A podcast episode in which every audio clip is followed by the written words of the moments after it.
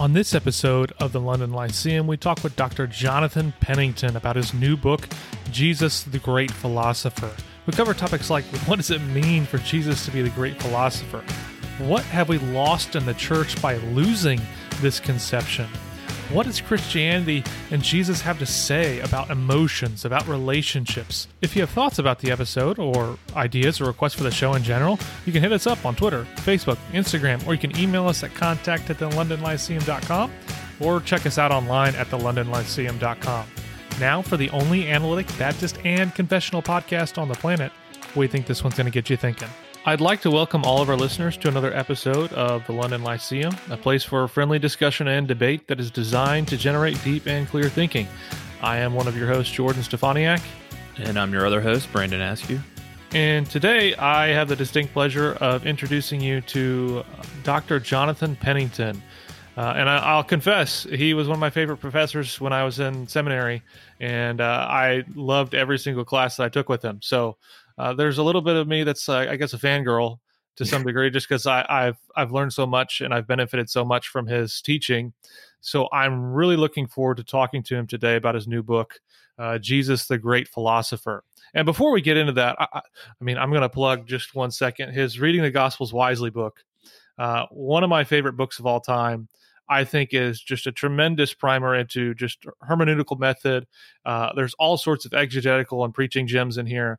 So I think if you haven't read it, you need to get a copy of it and read it. And despite what you know the Twitter internet would say this year, it is a fantastic book that everybody should read, and I recommend it widely. So come at me if you don't agree with that. That's fine. Um, so Dr. Pennington, I'm a ton, I'm really excited for this topic. For those who don't know who you are, though, so we have a we have a wide range of listeners. So we've got some listeners who are more into the philosophical side of things, some who are more biblical, some who are more theological, and I'm imagining some may not know who you are, or they may just know of you. I know of J- Dr. Jonathan Pennington, but I've never read anything from him. So maybe give us a little bit of background just about who you are, and then how does a New Testament guy get into Jesus the great philosopher? What gets you into that topic? All right. Well, thanks, Jordan, for that introduction that I wasn't sure where it was going, and then the, the, uh, the, confession. Not sure what the confession was going to be, and the uh, and then the uh, appreciated uh, plug for reading Gospels wisely. And not everybody on Twitter hates it. Just to be clear, yeah, that's right. So a few people have not always been happy with me, but that's okay. That's probably yeah. a good sign, right? Yeah. Uh, but anyways, thanks. Yeah, it's good to uh, see you again and talk with you again. Um, it's been some years. Uh, yeah, so I do teach New Testament uh, at Southern in Louisville, Kentucky. I've been there 15 years or so. Um, I also direct the PhD program there, so that ends up consuming a lot of my time and energy for good and enjoy that a lot. I'm also a pastor uh, at a large group of churches called Sojourn here in town. I preach regularly and lead a number of ministries in our church too. So I keep busy.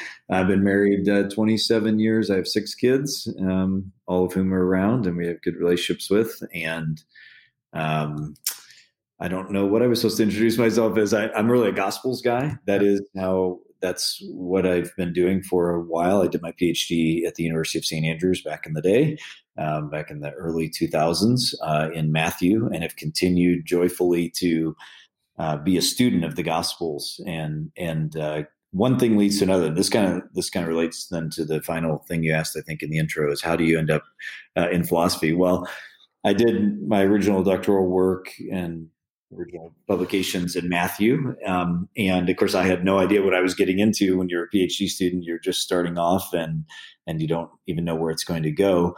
I ended up doing work in Matthew, and then one thing led to another. Started teaching the Gospels a lot, and then I started teaching a class just on the Sermon on the Mount. And when I first started teaching that, I thought. Um, well, yeah, I know I know a little bit about Matthew. I can teach a class on the Sermon on the Mount, no big deal, right? And I started teaching it, and very quickly I realized I knew nothing about the whole deep, beautiful world of the Sermon on the Mount. I mean, Matthew five to seven is the is the single most quoted, um, preached on, um, commentated on portion of the entire Bible from the earliest days of the church. I mean, Matthew stood as as a huge influence on the early church, but then the Sermon on the Mount particularly just became its own thing. And so there's this whole world of literature, whole world of scholarly and devotional literature related to it. So I quickly realized, oh my goodness, I've stepped into a beautiful big world that I don't really know much about. And very quickly then I realized that I needed to learn philosophy. So I don't, you know, I never really done much formal training in philosophy, but particularly philosophy as it relates to virtue ethics. And, mm-hmm. and you guys know, and probably a lot of your listeners know, all philosophy in the ancient world was was moral like like the category of sort of separating out moral philosophy from non-moral philosophy that's a for the most part a modern idea. You know philosophy existed in the ancient world to help people live well and that included maybe not morality in the total christian sense but at least virtue and the ideas of what it mm-hmm. means what is the good and how to pursue it the good the true and the beautiful at least in the greek tradition. And so very quickly i realized i needed to self-educate uh, in philosophy. And so i began a journey 10 or 12 years ago of just starting to read ancient philosophy, especially, all for the purpose of trying to understand what in the world was going on in the Sermon on the Mount. And I and I came to realize that um, not only did I need that education, but by learning more about ancient philosophy, I began to understand a lot more about the Bible and what the Bible mm. was doing. Um, not that the Bible is like captive to ancient philosophy at all, but in fact that that's the environment into which the Bible is coming out of and speaking to with its own distinct sort of vision and philosophy of life. And so that's how it kind of came about. So I wrote this book called The Sermon on the Mount and Human Flourishing, which you didn't mention in training. Yeah, and which I should have mentioned because it is also fabulous. Yeah, yeah. Uh, what, are, what, are, you supposed to say now? Well, I didn't realize that, but, but uh, no, that so the reading up wisely, I end up talking about the virtue formative yeah. elements of the Gospels, which was part of the journey. And then the next book, Sermon on the Mount and Human Flourishing, was kind of the next stage for me. And I particularly argue that the Sermon on the Mount is a, a eudaimonia text, to mm-hmm. use Aristotle's conceptualization there that it's a it's a text about how to be truly happy. Uh, now, the answer Christianity gives to that is um, unexpected uh, in the way that it shapes us, but it, it is for the goal of of training us how to see and be in the world, and that led to the next book, the book that's just coming out now, Jesus the Great Philosopher. And I often describe it as like um, like I didn't plan out what I was going to pursue. It's like w- once I got near the end of one project or book, I then I saw like what the next one should be, and I, you know, that's been a really pleasurable way to do it. So I know what the next couple books are is already now, but I couldn't really see them until I turned the corner, until I leapfrogged from one lily pad to another. Mm-hmm. And so the current book, Jesus the Great Philosopher, really is a it's the culmination, not the completion, but the culmination of these many steps of how to read the Gospels what's the Sermon on the Mount doing, and then seeing this bigger idea of Jesus as a philosopher. So hopefully that answers your question. Oh yeah, that definitely answers. It. I remember reading it in the, your text on the Sermon on the Mount that introductory section talking about the background of these virtue ethic traditions and everything, and I actually used it some for a, a philosophy paper that I had written uh, for a conference. So I, I I really liked it. Good. All right. Yeah. Good. so just have to get that plug in there because it's true. yeah, uh, I'm not lying. I'm not making it up. so early on in your book, you use this phrase, uh, personal Lord and philosopher, in reference to Jesus. And I thought that was neat. So unpack that for us a little bit. And uh, what, what did you mean by that? Yeah. Well, thanks, Brandon. Um, you know, obviously that's an intentionally provocative phrase. You yeah. know, you know, there, I had all kinds of crazy titles over the course of the year as I was finishing the book, like Jesus the Wizard, which is kind of, you know, a, a bunch of titles that would get would have gotten me fired probably before. Um, Jesus the Wizard, but if you may know, a wizard comes from someone who's wise. Yeah. Like, like Gandalf, that's where that word comes from, actually. Or Jesus the Guru, that's another one. You know, oh, and we ended up with Jesus the Jesus the Great Philosopher, which I think is good. It's the original one I wanted, but but obviously to say, and, and, you know, we had some joking titles too, like, would you like to pray to receive Jesus as your personal philosopher? Mm-hmm. That, that's kind of the of that introductory section, because it's just not how we normally talk. Like yeah. we think about Jesus being a philosopher. And I think there are a number of reasons why that is, but I think the biggest one is that philosopher for us does not mean what it meant for the ancient world. Yeah. For the ancient world, as I was kind of saying a moment ago, a philosopher was someone who helped you live well. It was someone who was wise and they modeled the life themselves. It wasn't just a, a professor who's disconnected from reality. Um, a philosopher was someone who had disciples.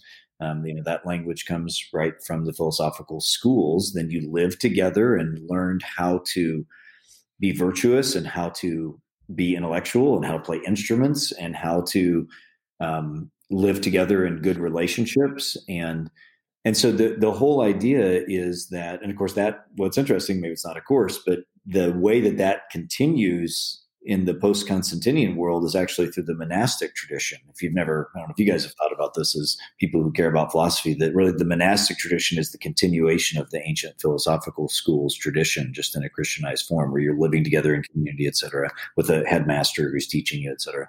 But anyways, the point is that that that initial step of the book is to say, look, uh, we've lost something. We've lost an image of Jesus um, as philosopher, and as I always like to say, um, Jesus is uh, more than a philosopher. He's, you know, as an Orthodox Christian, he's king, he's savior, he's Messiah, he is mm-hmm. a Lord, he is Logos. I mean, he's all these things that are more than a philosopher, but he's not less than a philosopher. He's also a philosopher, and that's an image that we've almost completely lost in the in the modern period.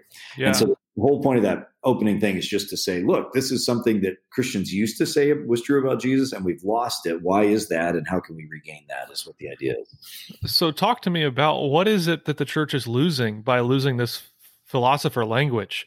Uh, I mean, I can think, especially in Baptist life, I, I, don't think philosopher language is anywhere to be seen. So, what is it that we're missing when we don't have that there? Yeah, a lot of things. Um, I, I think one of the ways I describe it is that we um, have, it's really easy to relegate our faith to being a religion rather than a philosophy of life. Um, and maybe we could um, describe that analogously with that our, our faith becomes very only vertical and not also horizontal. So mm-hmm one way to describe it. So we think about our faith as our relationship with God and maybe some implications in our lives as well, as opposed to our faith or and our Savior uh, is also teaching us a way of seeing the whole world and a way of being in the world. So so maybe getting at that related to not only we make it a religion instead of a philosophy of life, we tend to compartmentalize our faith as something different than our business life and our marriage life and our parenting life and our um, financial life, etc. And, I think most good Christians would say, well, of course, you know, of course the Bible relates to those things. But I still think we kind of approach it through thinking that it's we have this faith in God that's a religion, and then we get some help in our lives from the Bible. We also get some help from you know Warren Buffett or Steve Jobs or you know whoever else, whatever our hodgepodge of influ- Oprah, whatever our hodgepodge of influences are as opposed to fundamentally starting with the idea that Christianity is a philosophy of life. It's it is a whole. It's inviting us into a whole way of seeing and being in the world that touches every area of our lives. So I think that's kind of the idea that we've lost. I think to yeah. some degree if we don't think of Christianity as a philosophy. So that's good. In in the book, you you walk through a number of different big philosophical ideas um, that's that are actually you know unpacked in the in the text of the Bible itself. I think you give several from the Old Testament and several from the New Testament. Maybe start with the Old Testament and give us um, what are those big philosophical ideas that we see there uh, in the Old Testament. Yeah, well, and I, I, think I can answer it actually for the New Testament and Old Testament together okay. because um, what I show there is that when you look at ancient philosophy um, of all sorts, Greek, Roman, other ancient Near Eastern, there's a pretty universal set of questions that humans ask. It's not just mm-hmm. philosophers, humans ask themselves. That is like, what is the nature of reality? Right. And we call that metaphysics. So, you know, is it what does the earth consist of? Is it atomic or, you know, earth, fire, wind, whatever, you know, whatever, all those questions people have asked that. Okay. Um, epistemology how do you know things? Like, how do you know what the nature of reality is? Uh, ethics, what is the good and how to live accordingly and to, to live a good life? Uh, anthropology, like, what does it mean to be human? Uh, and then, kind of maybe a subset of that, which I deal with in the book, we could call politics or relationships. Like, what are the relationships between husbands and wives, parents and children, friendship, government, etc. So those those are like universal human questions that people have been Eh, asking for as long as we know humans have been thinking, right? And what you find when you read the ancient philosophers, as you guys both well know, they cared a lot about those topics and they wrote whole books on them and had discourses on me. Think of Plato's Republic or you know any number of other things, Aristotle's Nicomachean Ethics, whatever it is. But once you sort of recognize that those are universal human questions, what I show in the book is that when you turn to the Bible, it turns out the Bible cares about those questions too, and in fact is offering remarkably thoughtful and sophisticated answers to those great those great human questions that that the again it's not the bible's not just about the religious part of our lives and then the human part we have to get answers otherwise. When you look at the bible with that with that set of questions you're like oh my goodness this is exactly what it's arguing. From genesis 1 1 on it's giving you a metaphysic. It's telling you what is the good it's telling you mm-hmm. how do you know things only through god revealing things and then how do you live in relationships with each other? What does it mean to be human? So all the great philosophical questions, the Bible is like really kicks butt at, to use a technical term, and very, very, very thoughtful answers. And for me, that was like a real eye-opening moment, right? To realize, oh, you know, this, this, I don't have to like get those. I don't have to get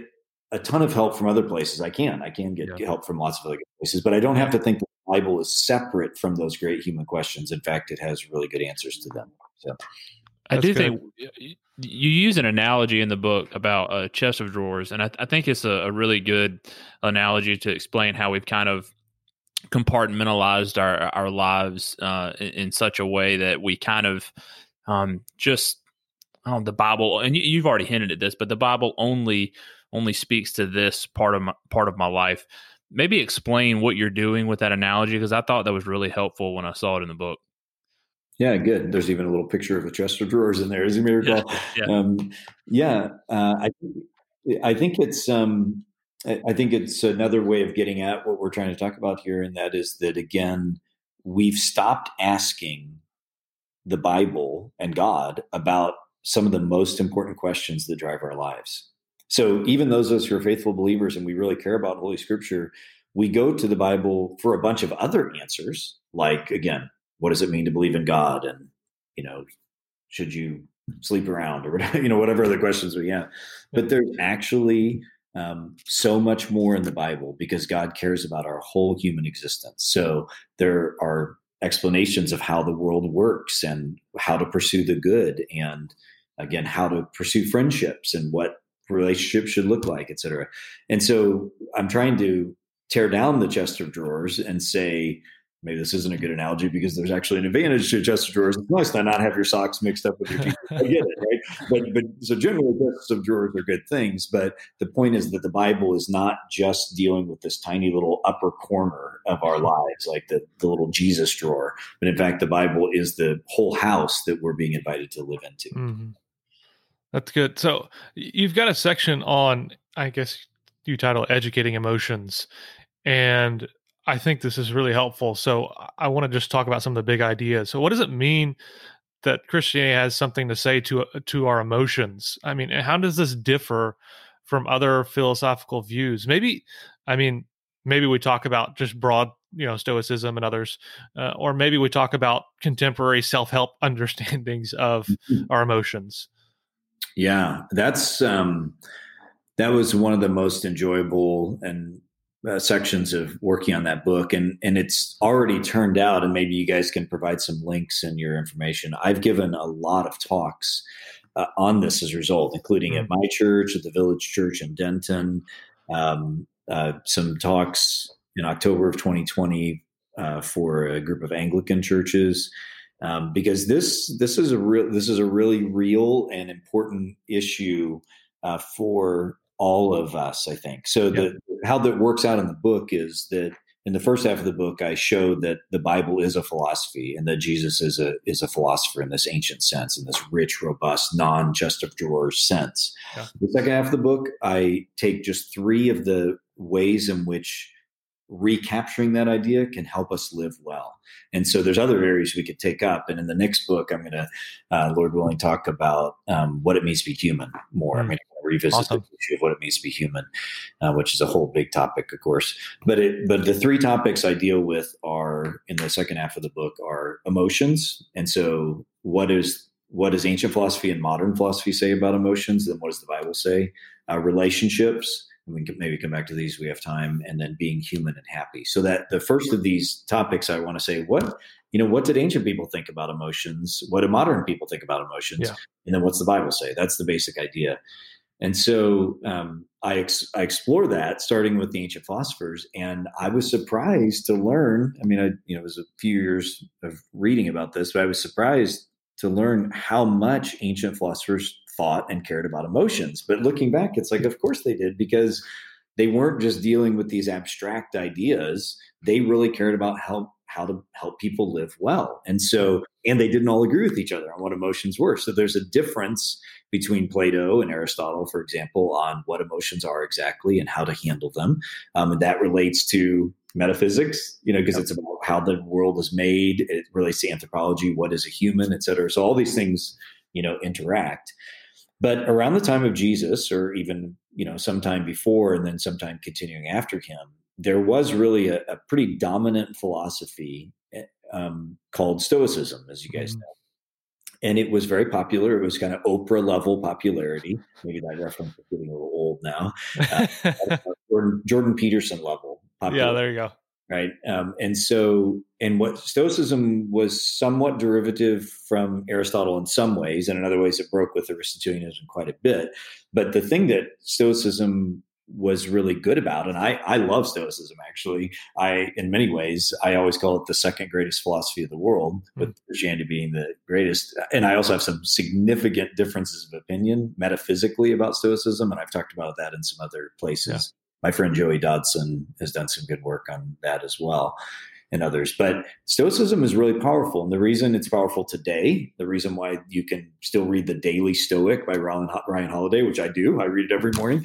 Uh, the reason you can read, you can talk about Stoicism today or in the ancient world is primarily because they really helped you think about emotions. They helped you learn how to show up in life um, aware of yourself, aware of your emotions, learning to control and educate your emotion. Educate's better than control. Educate your emotions so that you're not tossed about by the whim of the praise of others or disappointments or wrong, uh, un, you know, unfulfilled hopes, you know, frustrations, whatever. It was a very practical philosophy of life, as it is today. A lot of great leaders uh, adhere to Stoicism today.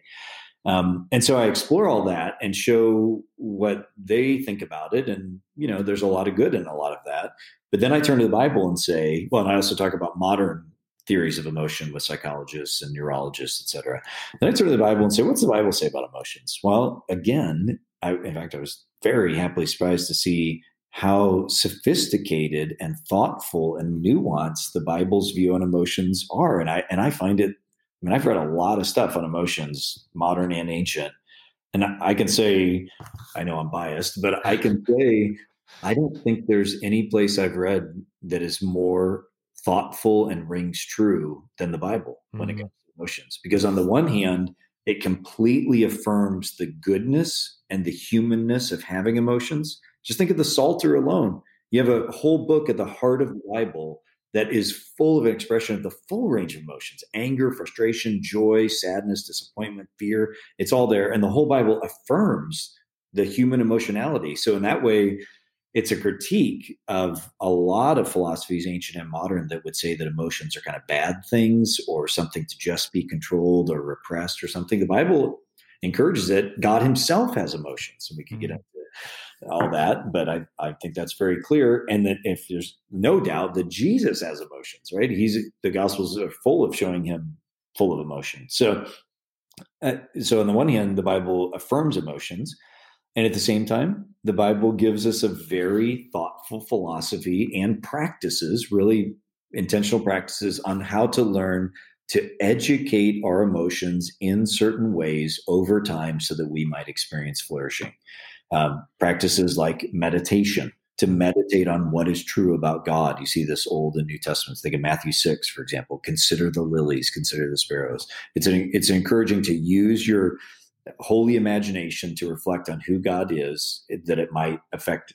Therefore, do not worry. Right? It's it's de- definitely related to emotions, um, and also learning key ideas like contentment. I think of Philippians um, and and how strongly, and you guys may know, and your listeners, if you read Philippians, which is a Roman colony, Philippi is, with Seneca or other Stoics right next to you, like, oh my goodness, there's like a ton of overlap here.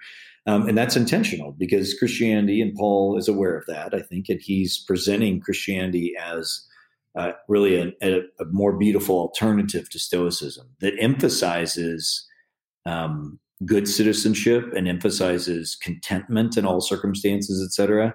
But the key to contentment, Paul says, is that I can do all things through Christ who strengthens me. There's this radical Christ centeredness um, about learning to live a fully emotional life without being a victim of your emotions and hmm. without being controlled by your emotions. So I don't know if that was what you're asking, but that's, yeah, no, that's, that's what I thought the book. Yeah.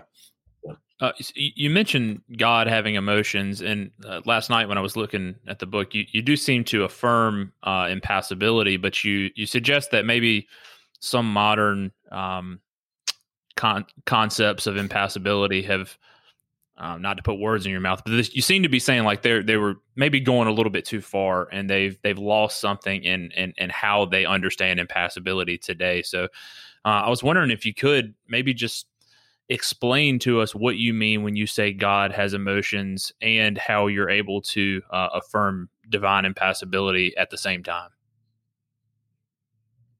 Yeah, yeah, that's great. And, and, you know, readers can look at the book for a little bit more detail, but um, although it's not super, I don't get into super technical, um, you know, theological debates. But yeah, the simple idea is that impassibility did not originally mean, nor should it mean in our minds, that God is passionless or or and well, part of it is an English problem here, whether the best word is passions, or we'll just yeah. say God, not not saying that God is emotionless, but that He's not controlled by His emotions. He's not He's not like the Greek gods, where you could wake up one day and He's like, you know, I'm going to go mess with humanity today. Watch the you know, throw something from people or something.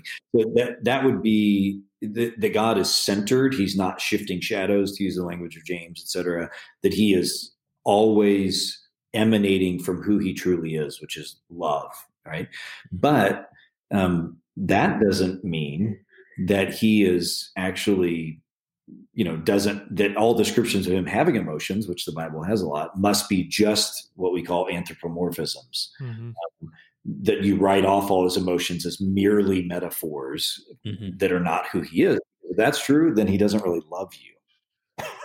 right? I mean, I'm not saying that's the argument. I'm just thinking of an implication of that. Then he doesn't really love us. Like, yeah. because love entails emotion. He doesn't really have compassion on us. Right? Yeah. He doesn't really, he's not really anger at child rape. He just, you know, sees it as inconveniently eh, not according to reality or something right? The, yeah. the reality is god is full of emotions and he should be. Because otherwise we would be more full beings than he is. Because to be to have emotions is what it means to be alive very much right? And so i think we need to find the wise balance of affirming god's emotionality along with the truer sense of impassibility. But unlike us, God is not controlled by his emotions in a way that is ever out of control. Right. Yeah. So now I would talk about impassibility.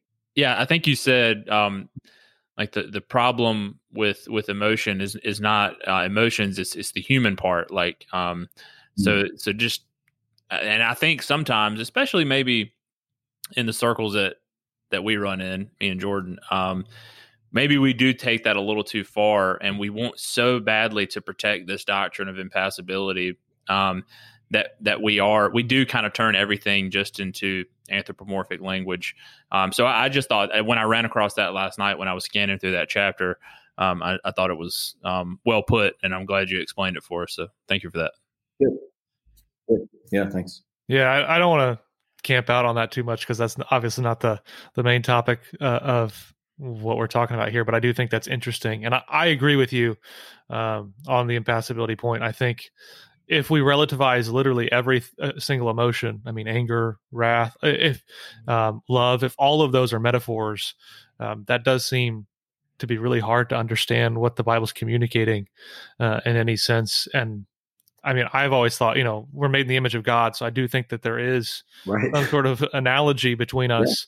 Yeah. Um, whether you know, I don't think anyone's saying that our emotions are exactly alike, um, but there are uh, real similarities. So, what do you think when the Bible talks about um, emotions? I mean, how does that relate to how our contemporary culture thinks about emotions? Contemporary people have a lot of thoughts about emotions and how how we handle them. There's a lot of like self help books, um, yeah. a lot of um, ways to think about your emotions, and really, it's you know if you go, I guess broader secular culture, it's just kind of affirm whatever you feel whatever you feel inside, that's what you need to affirm mostly. So, how does the Bible's understanding and Christianity's understanding of, of emotions differ from that? How yeah. should I be thinking about emotions compared to how people around me are thinking about them now? Yeah, yeah. Well, you know, you always have to remember that humans, both individually and societally, are, to use Kierkegaard's image, are like a drunken peasant that climbs up one side of the donkey only to fall off the other, right? And and that's that's the nature of humanity is that we're always pendulum swinging, both in individual our individual lives and then as as society, and then and what happens is because society is so complex, you have then people on either end of the pendulum yeah. at any one time too, you know. So I think with emotions, you see you see the whole gamut of it, don't you? That you have people that would say whatever you feel is what is real, right? Yeah. And you should not try to control emotions. You should not, uh, if anybody tries to tell you you shouldn't feel that way, they're taking your rights away. Whatever you know, there's the whole world of that, uh, and then you have. Well, these aren't even always necessarily opposite poles. You have another view of emotions that says emotions are just chemicals, mm. right? And so you can and should control them completely by chemical by chemical reactions. And I start one of the chapters in the book by one of my favorite powerful stories from George Saunders, Escape from Spiderhead. I don't know if you guys you get a chance to look at that. Um, Saunders is great to read, and it's a, and it's a situation where you know this government society or this co- corporation has learned how to control every single emotion by a chemical injection, mm-hmm. right? And and that's one view as well. Um, and and then depending on your own upbringing you might have been grown up in a home or a church environment where it was not okay to have emotions right? Yeah. they were suppressed especially negative emotions like that it's just your, your, your thumbs on your on your heart that you can't feel emotions or a foot on your neck that you can't. And those people tend to then when they break out of that uh, swing extreme opposite way a lot of times. So we have this whole gamut and, and of ways to process emotions and and uh, you know it's not, it's something none of us can avoid because they drive so much of our lives every day. And the my point is just that the that again the bible affirms the reality of human emotions while simultaneously exhorting us to learn to educate them. Mm-hmm. and i think that's really the balanced way. It's both because the tendency is going to either say i'm not emotional that's for you know a certain personality type or whatever. The reality is everybody's motivated by their emotions. So the tendency is going to say, that's not me or in our church or in our group we're not controlled by emotions. You know those people suppress and what happens in those situations is it always comes out sideways. I mean this mm-hmm. is one of the, the great psychological truths that whatever you don't process internally comes out externally and usually sideways you know? And so if you don't learn to deal with your woundedness and your pain and your brokenness uh, wounds have been done to you then it, you're going to it's going to come out one way or another. So if you suppress emotions and deny their value, that's going to be a problem. If you make them everything and they're not controllable and whatever you feel is what's true, that's going to be a problem as well. And I think the Bible really gives us a, a beautiful vision that that you know threads that needle well. I think. Yeah, that's helpful. I mean, I think in my own life, I think I struggle with more of just uh, having those emotions. Uh, you know, much more farther on the stoic you know mm-hmm. spectrum naturally so being able to express them is really difficult for me mm-hmm. so thinking just about somebody like me I, would imagine a lot of our listeners who are, who are more in the uh, intellectual side or whatever have struggle with just expressing emotions are there things like that jesus gives us in, in, in the bible that can help people like me to understand how to process and to actually express mm-hmm. our emotions yeah, you need to be more quiet, probably. I, mean, I, mean, I don't mean just in this moment, but uh, uh, I mean, just generally, you need to learn some self awareness mm-hmm. uh, bits because it's it's interesting how you describe that, Jordan. That you have trouble expressing your emotions. I don't doubt that's true, but I don't think you probably have trouble having emotions. Mm-hmm. It's just that you've probably developed a lot of techniques to not pay attention to them. Some some of it's personality and genetics. That's okay. I'm not yeah. saying he has to feel them the same way or have the same degree, but we are all motivated by affections or passions and loves and desires and lusts and things. And so a lot of it is that we learn techniques from childhood on, depending on our environment or in our genetics, to not pay attention to yeah. what's really going on. And a, a, big part of maturity, and it's hard to really start this before age 40. Sorry, guys. Um, uh, there's a reason why midlife crises occur. It's because people finally start paying attention to what they really feel, but they're often don't have a way to articulate it or to express it in a healthy way. So they're usually like, I hate you. you. I've always hated this marriage. I'm out of here. Or I'm tired of this job. Those are all those are emotions that are just catching up with people. It's not that they weren't there. It's that there wasn't a there wasn't a place and a space to to learn how to process those and how to educate them. And so they finally just catch up with people is what happens. So yeah. you know, I encourage you and all listeners to just start paying attention um, to what's actually going on. One of the places you can really start to do this is what makes you angry or what judgments you make in certain situations. Those that those situations are good windows onto what's really going on inside of you. Um. Emotions are really important because they they are windows into to what we value and what we long for. So that's helpful. Free free little psychology session right here. I, I think a lot of us think that you know the goal of human flourishing is is for me to be happy. Um, and so maybe talk about what what does Jesus and, and Christianity have to say about that? Is that my goal as a human to be happy, or or is there some other uh, aim that may include happiness, maybe not? I don't know. Um, what what is the aim for for a human being um, in the Christian worldview. Yeah, because I think I hear a lot of churches or Christians like just growing up where it's your goal is not happiness. Mm-hmm. So I think this is really interesting.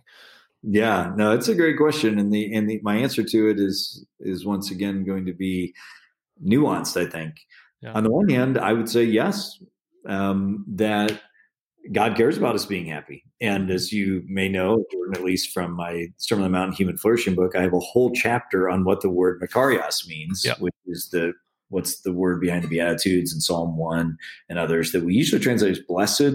That's not really a very good translation in English because the word means, well, it's basically synonymous with Aristotle's eudaimonia or makar, uh, makarios. Um, if you've seen this picture of my RX-8, you may see I have Makar on the license plate. Uh, it makes me happy. Uh, it means happiness. It means, um, but not in the shallow sense of that it means uh, satisfaction, thriving, flourishing. Maybe again is the translation a lot of us use for those words. Um, and so, on the one hand, I think the Bible's very clearly cares about that.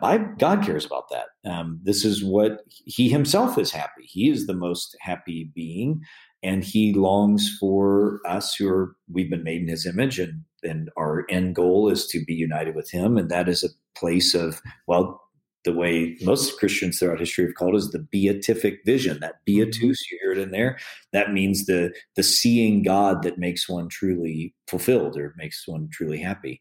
Now, in our tradition, especially Protestant, maybe especially Reformed, maybe especially Evangelical Reformed Protestant, uh, there there tends to be um, a, a, loss of that and a de-emphasizing of that because we're scared of the bad versions of it, the health and wealth gospel, yeah. Joel mm-hmm. Osteen, mm-hmm. where you know all of that. We're like, whoa, whoa, or the you know just big hair, mega church, you know, unreality and authentic. So we don't like any of that kind of happy, happy stuff. Um, and especially the Reformed tradition tends to, you know, have a really simple anthropology. You suck. You know, the whole the whole anthropology of of the Reformed tradition is you're you're a horrible person. You know, not a good starting point for anthropology, theological anthropology. I think it's you're loved and you're you're made in the image of God. You're broken, yes, yeah. but you're loved and made in the image of God. So, so all that to say, I, all of that makes us very little scared of happiness, and we've seen the shallowness of it, and we've seen you know kid come back from camp, a mountaintop experience that doesn't last. There's all these things yeah. we have in us that kind of springload us to be suspicious, deny yourself, take up your cross, etc. And so that's made us miss what the Bible is really clear about, where he the guy, God is constantly appealing to us to find life, to find true life, life in abundance, to find happiness, blessedness. Um, God's not afraid of that, and we shouldn't be either. So I want to affirm on the one hand, yeah, that is the goal. And the beatific vision of being in the presence of God and fully free and happy is the goal. So don't be afraid of that. Don't be ashamed of that. However, what's very clear in the Bible in its nuanced view is that the means to happiness is suffering, actually. And there's no other way. It's the way of the cross is the ultimate example. Um, preaching transfiguration here recently or soon, and uh, just struck by it again. You know, the transfiguration, this vision of glory, Matthew 17, uh, where Jesus is revealed in all his his kind of prefigured glory. Uh, it's bracketed with discussion of his suffering, going to Jerusalem, being maligned, misrepresented, beaten, tortured, killed, um, and that that's that's the reality of Christianity. It, that, this is take the Beatitudes again. How do the Beatitudes end? Um, the final one: Happy are you when people persecute you, misrepresent you, malign you, speak all kinds of evil against you, um, or even all the other ones too. Poverty of spirit, peacekeeping, keep peacemaking, all those are positions of lowliness. Those are things where you've lost your rights, where you've given up and let someone else win. Um, you're humble. You're turning the other cheek. Those are the ways of happiness, and that's that's what's um, so shocking and so beautifully real about the Bible's vision of happiness. That the that the low road, meaning the humble road, not the cut out somebody's knees low road, but the the low road is the way of glory um, the the way of the cross, and embracing brokenness uh, is is the way to true happiness. So, yeah, that's it's a very powerful, nuanced, and real vision that the Bible has for happiness, and that's what I try to explore in the last two chapters of the book. A little bit there. Yeah, that that's really helpful. So. Uh, I know you mentioned you potentially have an, another book coming out after this. Um, maybe you talk to us a little bit about wh- where that what what's where are you going to explore in that? Because I, I imagine um, I'm telling I'm just going to tell everybody who's listening go buy go buy this book Jesus the Great Philosopher when it comes out. Well, I guess when this episode comes out, it's ready. So go yes. buy it now, um, wherever you buy your books. Um, I usually tell people don't go Amazon if you don't have to. Um, so find it, and we have a lot of people on the podcast who publish with people like Brill. This is not one of those, so you can actually afford this. Mm-hmm. Um, so go buy it yeah, I it actually. I think it's eighteen ninety nine or something. It's pretty. Yeah, I, I, think everybody. Uh, I think it's a great introduction for pretty much anybody, a, a, layman or or someone who's more of a intellectual. I mean, wherever you're at on the on the on the scale, you're going to benefit from the book. You're going to enjoy it, but you're going to do another book. So I want to plug that while I can. So maybe talk to me, uh, just brief summary where where where your head's at going with that the next one yeah, I probably spoke too soon because I don't write that book. Uh, I, I, have a couple other books that are just, are coming out sooner. I have a New Testament survey uh, mm. for those who might be interested, where we try to hmm. approach mm. the New Testament from a more theological perspective. I also have a book on preaching for those who might be interested. Maybe that's awesome. your listeners. That's coming out in the spring of twenty one. Um, but yeah, the next leapfrog idea um, that is still not written because most I've been playing golf for the last five months. Um, but the, the, the next idea, and I'm not joking, um, is is to kind of take this the the next stage of this about what it means to be human and mm-hmm. something like being Christian, being human. I probably have a need to have a sexier title than that, but the idea. Yeah. I, I, actually kind of fudged in the Jesus the Philosopher book in that I knew. So I, I, said there were four big topics of philosophy or human questions. Yeah physics, epistemology, ethics, and politics. I knew I was kind of lying because really uh, another one that should be in there is, is anthropology. But I also knew that I would never finish the book if I stepped into that room, you know. Yeah, yeah. So I decided to just in this book deal with those four and start to think, okay, yeah, I need I need to kind of come back. And so the spin-off element of it is eh, when you look at the philosophy of Christianity, which again is beautiful and nuanced and powerful and convincing and plausible and uh, effective. when you look at it, I think what it has to say about what it means to be human is massive. Now, mm. now problem is that so are the discussions of that in philosophy and in science and all that. And so I'm gonna it's gonna take me a little while to get my my arms around a lot of that still. Artificial intelligence. I mean, you just start thinking all the ramifications of it. But the, the basic idea of the book at this point uh, is to again look at the philosophy of the Bible and say, what does the what is the Bible's nuanced and thoughtful and effective vision for what it means to be truly human? Um, and of course, Christian reflection over the last 2,000 years has a lot of good stuff to say about that, especially in the ancient world. Yeah. I think probably the last thing I'd say about it is a big part of it is it's a developmental view of humanity, which is, I think, what both the philosophical and the early church tradition really did well. Jesus as a pedagogue or as a as a teacher of souls, so that you're the the human develops both physio- physically, obviously, but also psychologically or soulfully over time. And that the Bible has room for that kind of human development and, and invites us into a kind of human development is the idea. So that's that's awesome. At this point, it's looking like right now, it's mostly improved my golf game. But I'll get back to the books. Well, I'm glad you mentioned the preaching book as well because I I think I've actually been shaped significantly by the the insights that you've had in the reading the Gospels wisely about how to preach the Gospels, um, and just through coursework with you, uh, been really helped by your tips on preaching well. So I'm really I'm Good. I need to go buy that book myself. Yeah, I'll, I'll, preaching. It's uh, 25 little essays on preaching that are real small, so that you can make mm. little steps towards preaching better. So, well, I'll commend that before I've read it, just because I, I I'm pretty confident about the contents that it will be good. so, uh, Dr. Pennington, this has been a lot of fun. I'm glad uh, you took the time out of your day to come talk with us about this. Uh, I think if you're listening, I mean, at least for me, if you've heard this, I think this is a good reason to go buy the book and get it because um, there's all sorts of fun topics in here, all sorts of good stuff in here that you can share with your own church members, benefit your own life uh, to to truly be human and happy, uh, and and recover a little bit what, of what's lost when we lose um, this philosophical language when it comes to Jesus. So, Dr. Pennington, thanks a lot, and uh, for everyone who's tuning in, go go find the copy of the book. Go follow Dr. Pennington on Twitter. And if you're thinking about seminary or doctoral studies, um, go talk to him as well. Because I, I mean, I'm a Southern grad, I'm a homer, so I'll tell people go there. so, anyway, everybody's been listening. Thanks for tuning in to the only analytic Baptist and confessional podcast on the planet. All right. Thanks, guys. When you need mealtime inspiration, it's worth shopping Kroger, where you'll find over 30,000 mouthwatering choices that excite your inner foodie. And no matter what tasty choice you make, you'll enjoy our everyday low prices, plus extra ways to save, like digital coupons worth over $600 each week. You can also save up to $1 off per gallon at the pump with fuel points. More savings and more inspiring flavors make shopping Kroger worth it every time. Kroger, fresh for everyone. Fuel restrictions apply. Save big on brunch for mom, all in the Kroger app. Get half gallons of delicious Kroger milk for 129 each, then get flavorful Tyson natural boneless chicken breasts for 249 a pound, all with your card and a digital coupon. Shop these deals at your local Kroger, less than 5 miles away, or tap the screen now to download the Kroger app to save big today. Kroger, fresh for everyone. Prices and product availability subject to change. Restrictions apply. See site for details.